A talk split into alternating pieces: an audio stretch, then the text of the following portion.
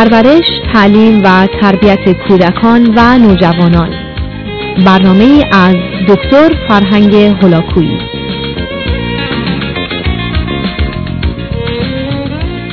بینندگان عزیز و ارجمند و حضار گرامی در قسمت پیشین به این نکته اشاره کردم که بهتر است مادر چه اصولی رو رعایت کنه و احتمالا برخی از فعالیت ها و رفتاری که نامناسب هست رو به گونه ای فهرستوار به آگاهیتون رسوندم. با وجود آنکه کار بارداری و تولد طبیعی گفته شده و برخی فرض و باورشون چنین است که هر پدیده طبیعی خوب و عالی و مناسب هست که البته به نظر من واقعیت نداره در طبیعت خوب و بد هر دو موجود هست و اصولا همه آنچه که به عنوان نیستی و نابودی و بدی هست هم از آن طبیعت هست. بنابراین همیشه مسئله تناسب و اینکه هر چیزی در سر جای خودش چگونه قرار می‌گیره مطرح است. ولی صرف نظر از چنین گفتگویی که شاید بیشتر از اینکه مایه علمی داشته باشه زمینه فلسفی داره سخن در این است که مادر به دلیل حاملگی تغییراتی رو پیدا می‌کنه که هم از قبل باید براش آماده باشه. و هم احتمالا اقدامات لازم رو انجام بده و به ویژه همسر اون از این دگرگونی ها با خبر باشه.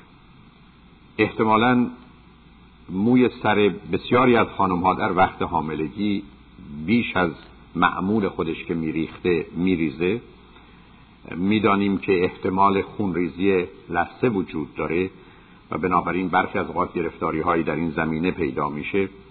جوش های قرمز کوچکی اینجا و اونجا پیدا میشن که برخی از اوقات به نظر خوب نمیان و برخی از اونها متاسفانه ممکنه حتی برای مدتی باقی بمونند احتمال سرگیجه داشتن و حالتی شبیه اون پیدا کردن رو مادر می‌تونه داشته باشه. خطر احساس تهوع و یا تهوع و بالا آوردن رو خواهد داشت. سوزشی در وسط قفسه سینه خودش حس و احساس می‌کنه که معمولا سابقه نداشته. احتمال ترش کردن و یا گاز بیش از حد روده و معده وجود داره.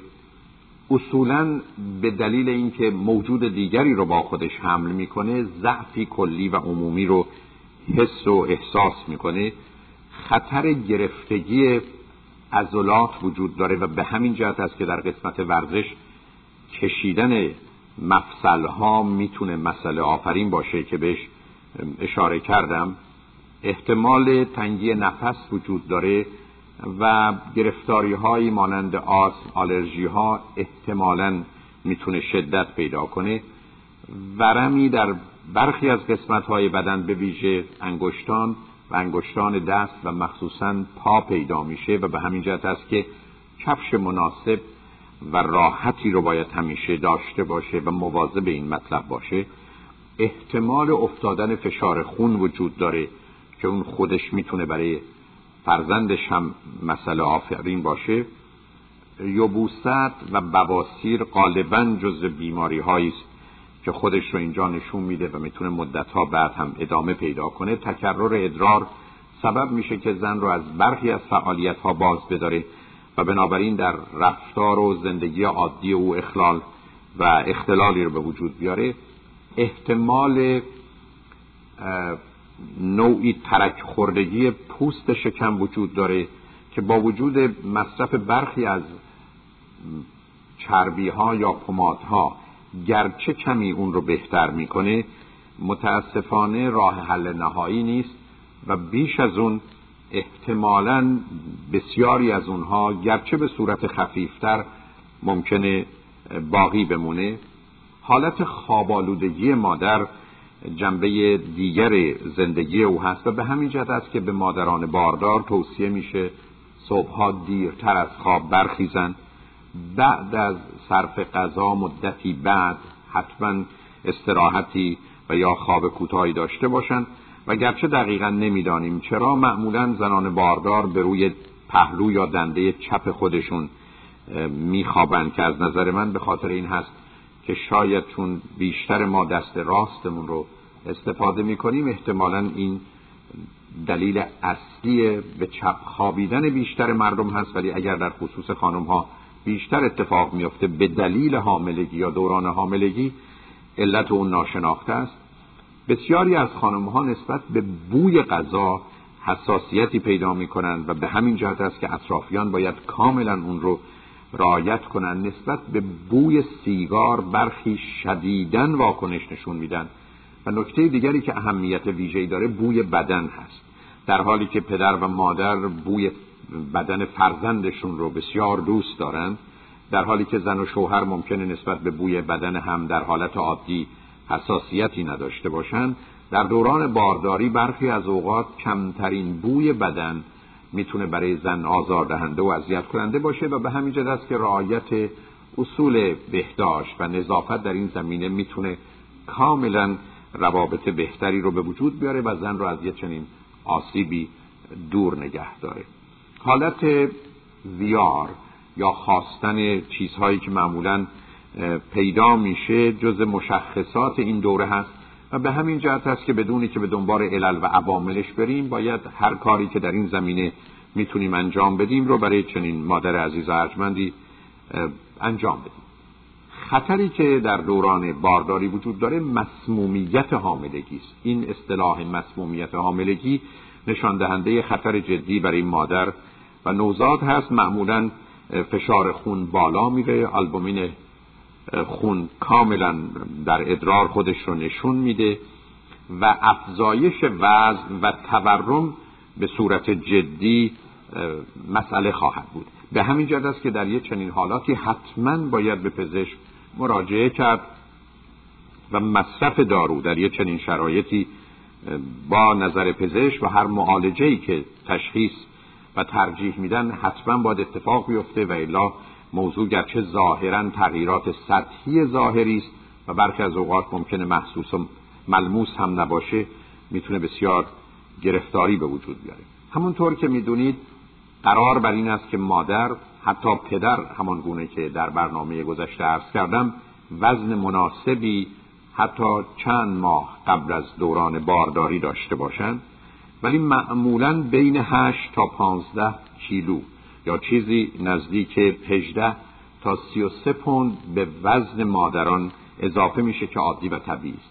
ولی در سه ماه آخر در حقیقت بین 6 تا 8 کیلو افزایش وزن یا 13 تا 18 پوند رو بسیار عادی و طبیعی می‌دونند و افزایش وزن در اون دوران کاملا در صورتی که در چارچوب درست خودش باشه نشانه سلامت مادر و فرزند او خواهد. اما اجازه بدید با توجه به مطالبی که به آگاهیتون رسوندم سخنی درباره جنین هم در شکم مادر داشته باشه همونطور که می‌دونید به نظر می‌رسه بهشتی که دربارش احتمالا سخن گفته شده و رانده شدن انسان از بهشت در حقیقت تولد کودک انسانی بوده. به دلیل اینکه خدا یا طبیعت آنچنان محیط مناسبی رو برای فرزند در شکم مادر فراهم کرده که احتمالا امنیت و آرامشی حیرت انگیز داره. درجه حرارت کودک در شکم مادر سی و هشته. و کمی گرمایی که بعدا بچه ها در وقت تولد بهش احتیاج دارند به دلیل عادتی است که از گذشته های دور داشتند. و می‌دانیم که وقتی که اسپرم به سمت تخمک حرکت می‌کنه اولین اسپرمی که به تخمک می‌رسه به مجرد ورود آخرین ملاحر رشد تخمک رو موجب میشه و با قشایی که به وجود میاره در خارج مانع ورود اسپرم های دیگه خواهد شد.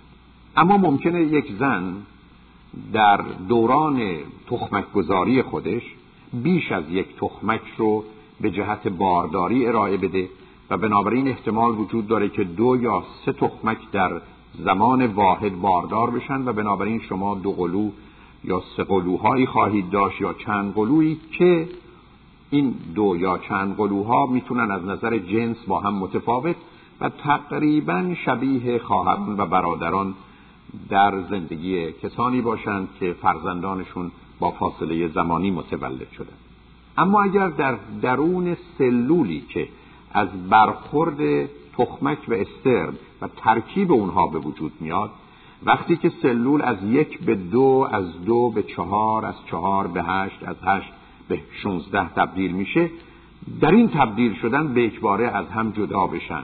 یعنی فرض کنید تبدیل هشت به شونزده به صورت دو تا هشت در بیاد. و حالا هر کدام از این هشت ها شانزده خودشون رو به وجود بیارن. در یه چنین شرایطی است که شما فرزند دو قلو یا چند قلویی خواهید داشت که به عنوان همشکمان یکسان یا ایدنتیکال توین می‌شناسیم زیرا در حقیقت یک سلول در وقت تکثیر خودش تفکیک هم شده و بنابراین شما با موضوع فرزندان یکسانی روبرو هستید که از نظر سلولی یعنی اسپرم و تخمک چون مانند هم هستند و از نظر کروموزوم ها و ژن ها شبیه و مانند هم وقتی که به این دنیا میان اولا جنس اونها یکیست یعنی هر دو یا پسرن یا دختر و دوم شبیه و مانند هم هستند و با خواهران و برادران در این زمینه متفاوت. اما در همین دو یا سه قلو بودن بسته به اینکه کدام یک از اونها احتمالا خون بیشتری یا غذا یا تغذیه بیشتری یا اکسیژن بیشتری دریافت کنن می‌تونن با هم متفاوت باشن و بنابراین حتی دو قلوهای یکسان هم وقتی که به این جهان میان از نظر وزن و برخی از حالات کلی ارسی و محیطی که به دست آوردن با هم متفاوت خواهند به هر حال از نظر علمی هفت یا هشت هفته اول رو به عنوان امبریو یا به زبان فارسی رویان. رویان اون رو می‌شناسیم. رویان یا رویان اون رو می‌شناسیم.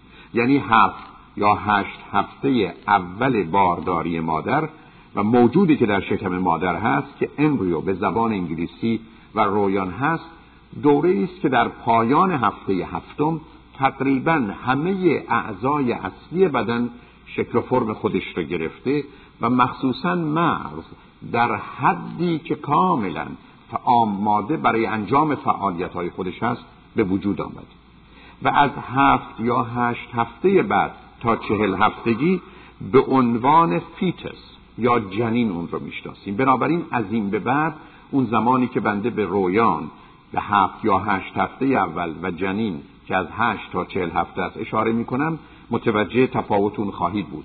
و درست در پایان این هفت یا هشت هفته است که رویان حدود سه سانتی متر قد و ده گرم وزن داره و در حقیقت مانند یک حبه انگور هست.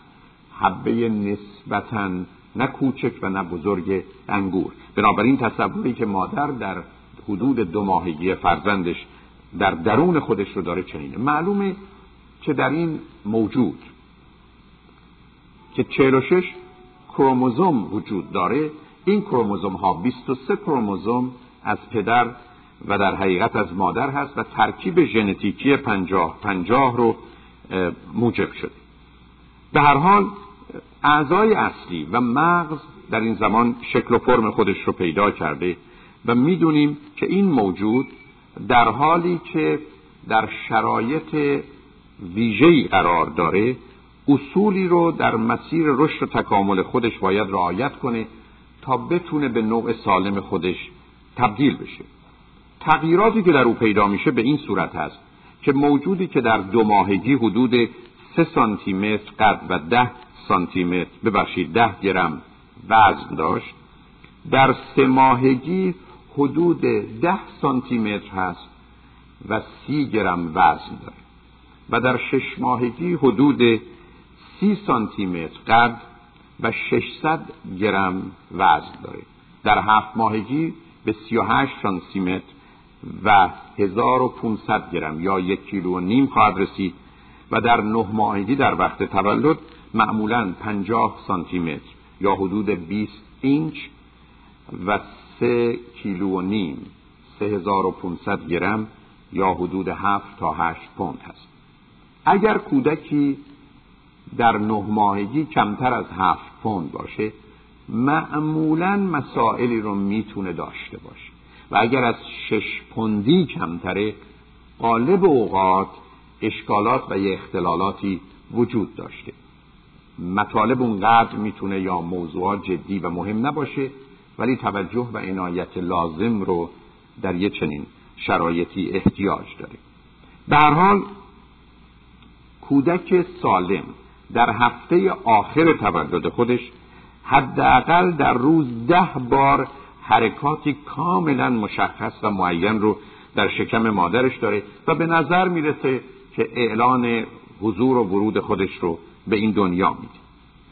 مایل هستم که در اینجا به مهمترین قسمت رشد رویان و جنین هر دو اشاره کنم. که اون قسمت مغز یا سیستم عصبی یا سلسله اعصاب هست. به بیان دیگه در یک چنین دورانی هست که مسئله اصلی ساختن و پرداخت شدن انسان آغاز میشه و ادامه پیدا می‌کنه. امروزه می‌دونیم که در هر دقیقه دویست و پنجاه هزار سلول مغز سلول مغز در هر دقیقه دویست و پنجاه هزار تولید و یا خلق میشه. به طوری که در یک روز تعداد این سلول ها به 360 میلیون می‌رسه. و به همین جهت است که میزان 100 میلیارد سلول مغزی تقریبا در حدود پنج ماهگی همه ساخته و پرداخته شدن صد میلیارد و نه میلیون.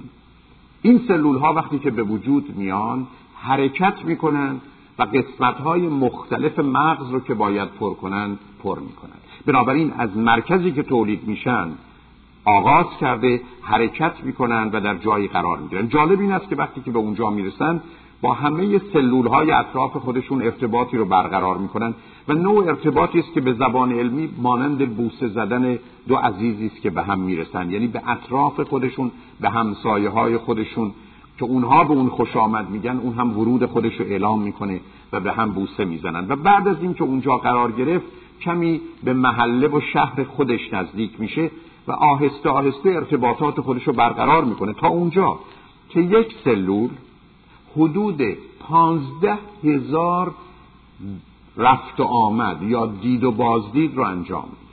پانزده هزار. یعنی کاملا با سلول های دیگه ارتباط برقرار می‌کنه و هرچه دورتر میره هرچه این رابطه رو که مانند خط تلفن هست یا سیم تلفن هست زخیمتر می‌کنه محکمتر و استوارتر می‌کنه تا رابطه خودش رو داشته باشه و بتونه از اونها خبر بگیره و به اونها خبر بده. نکته ای که در اینجا اهمیت داره این است که تنها از این راه نیست که انتقال خبر و پیام آغاز میشه و رابطه برقرار میشه بلکه از طریق مواد شیمیایی این انتقال هم از طریق واسطه ها صورت می‌گیره. بنابراین دستگاه عظیم و پیچیده کودک انسانی در دورانی که حتی به صورت رویان و یا جنین هست دست به یه چنین فعالیت حیرت انگیزی می‌زنه و می‌دونیم که تقریبا در همون حدود چهار پنج ماهگی حدود چهل منطقه یا چهل خورد سیستم یا سب سیستم رو به وجود بیاره که هر کدام مخصوص انجام کاری و رفتار معینی در مغز خواهد بود. از حدود 20 هفتگی این سرعت کاهش پیدا می‌کنه و روابط محدودتر میشه و می‌دونیم که از وقت تولد اگر پدر و مادر فرزند خودشونو در ارتباطاتی قرار بدن که باید بدن و تحریکات لازم انجام بشه و اون چیزی که به عنوان موتیویشن یا انگیزه رفتاری هست فراهم بشه و سیستم حسی کودک کاملا و به اندازه تحریک بشه و زمینه تخیل و حالات و احساسات او رو فراهم کنه در حقیقت این روابط باقی میمونن. اما متاسفانه چون در بیشتر موارد محیط و رفتار عزیزان و اطرافیان کودک در حد و سطحی نیست که عامل تحریک رو در او زنده نگه دارند و همچنان پویا و فعال آهسته آهسته این روابط کم میشه تا اونجا که حتی در هر ثانیه سی یا چهل رابطه هست میشه و کار به اونجا می‌رسه که وقتی که انسان به حدود 19 سالگی می‌رسه بیش از نیمی از این روابط رو از دست داده ولی خوشبختانه از 19 سالگی بعد میزان این روابط ثابت میمونه و بنابراین من و شما بر بالاترین توانی که در 19 سالگی پیدا کردیم می‌تونیم زندگی خودمون رو استوار کنیم. به همین جهت است که اگر آگاهی های لازم رو در جهت پرورش تعلیم و تربیت عزیزانمون به مجرد تولد و بعد از اون داشته باشیم می‌تونیم این ارتباطات سلولی درون مغز کودک رو نگه داریم. بنابراین اگر کودک انسانی از جانب پدر و مادر بتونه در شرایط و موقعیت و روابطی قرار بگیره که متناسب رشد او هست می‌تونه تمام این روابط رو نگه داره. و در نتیجه در بزرگسالی هر زمان که احتیاج به همه ذخیره های ذهنی و فکری خودش داره همه اونها رو در اختیار داشته باشه. درست مانند فردی که مایل به گرفتن تصمیمی در یک کارخانه است. اون زمان که قسمت خرید قسمت فروش قسمت تبلیغات قسمت حقوقی قسمت آن کسانی که در چارچوب استخدام و یا گرفتن به کار کارمندان هستند اگر همه وجود داشته باشند تصمیم درستری یا درستی خواهد گرفت. در مقابل کسی که احتمالا با توجه به خرید و یا فروش انتخابی رو خواهد کرد. به همین جد است که افراد باهوش و عاقل کسانی هستند که از همه اطلاعاتی که در طول زندگیشون ذخیره و پسنداز کردن می‌تونن استفاده کنن و همیشه این ارتباط و دسترسی رو دارن. ولی وقتی که روابط حذف شده در حالی که من و شما آموخته ای داریم و تجربه ای متاسفانه مورد استفاده به جهت ارزیابی قضاوت و تصمیم گیری امروز ما نخواهد بود. به هر حال کودک انسانی رشد مغز خودش رو بعد از پنج ماهگی ادامه میده ولی حتی بعد از تولد هم این رشد خواهد بود تا حدود دو سالگی. معناش این نیست که بعد از اون ادامه پیدا نمی‌کنه اما همچنان تا دو سالگی شدید هست. به طوری که امروز می‌دونیم مغز یک کودک دو ساله و ظرفیت و توانش مساوی بزرگسالی اوست. یعنی تفاوت چندانی بین چنین موجودی نیست. و نکته مهم این هست که وقتی کودک به این دنیا میاد حدود سی درصد وزن بدنش وزن مغزشه. و حالا که در انسان بزرگسال معمولا این نسبت فقط پنج درصده. و در حالی که برای یه فرد بزرگسال معمولا 20 درصد انرژی فیزیکی و روانی صرف مغزش میشه در جنین و در رویان و در آغاز کودکی تقریبا 100 درصد انرژی روانی صرف مغز خواهد شد. به همین جهت است که دورانی کاملا اساسی و مهم. به طوری که اگر رعایت اصولی نشه به عنوان دوران بحرانی کریتیکال پریود در مغز انسانی و در زندگی انسان فراهم میشه. اجازه بدید که بعد از شنیدن چند پیام دنباله این سخن رو با شما عزیزان داشته باشم. بابا